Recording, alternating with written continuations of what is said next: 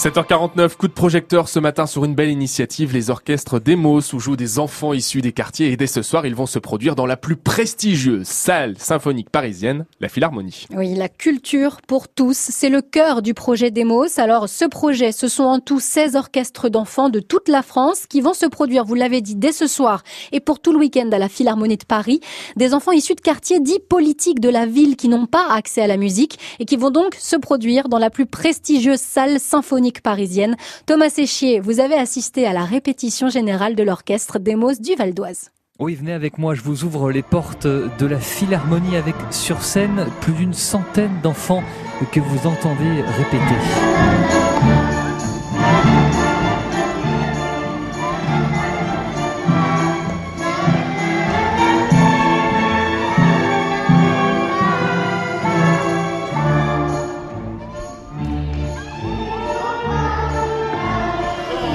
Encadré par une quinzaine de musiciens professionnels, il joue du violon, du violoncelle, de la contrebasse, de la flûte ou du trombone. Il chante aussi.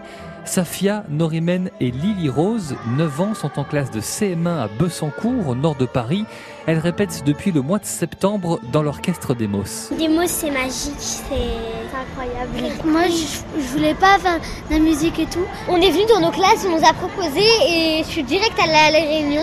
Et du coup, j'avais envie de faire ce projet. C'est donc un projet excitant, vous l'avez entendu, mais aussi exigeant. 9 mois de travail, 4 à 6 heures par semaine, par groupe de 15, et une grande répétition tous les mois sous la houlette du chef Joël Soichet qui ne se ménage pas sur son podium. Maintenant les enfants, faut être prêts, hein Ça démarre tout de suite, hein petit à petit, on monte, on monte, on monte, on monte.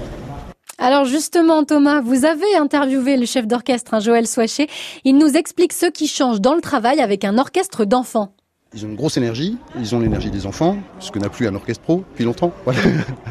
Leur capacité d'intention est très intense, mais de courte durée. Donc là, on est sur un programme d'une dizaine de minutes, à peu près Ouais, avec un chant et une pièce euh, instrumentale. Donc on essaie de combiner la pratique instrumentale, le chant et la danse.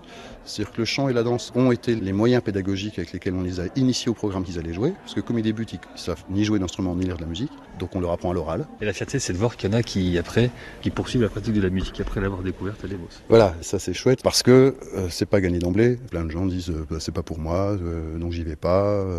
mais quand on l'a fait, ben c'est pas pareil. Quoi. Là on est dans la salle, ça sonne super, il y a les lumières, les instruments, tous les pros c'est une expérience super chouette. C'est pas tous les mois que ça arrive.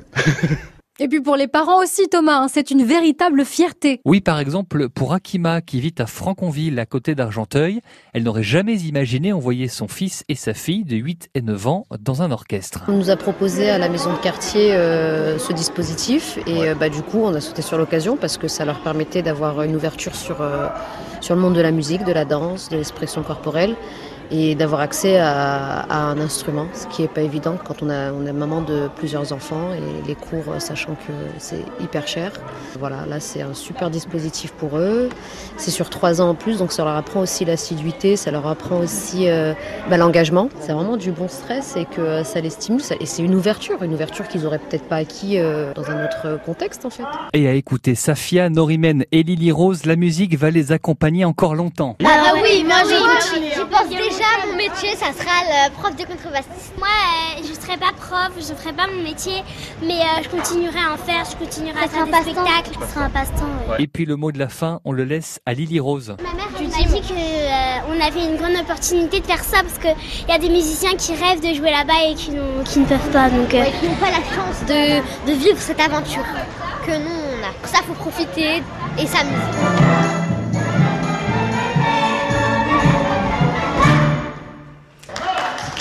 Oui, on peut les applaudir, ces enfants. Hein. L'orchestre Demos du Val d'Oise sera en concert dimanche après-midi à la Philharmonie de Paris. C'est gratuit. 15 autres orchestres de jeunes se produisent dès ce soir et tout le week-end dans la salle parisienne.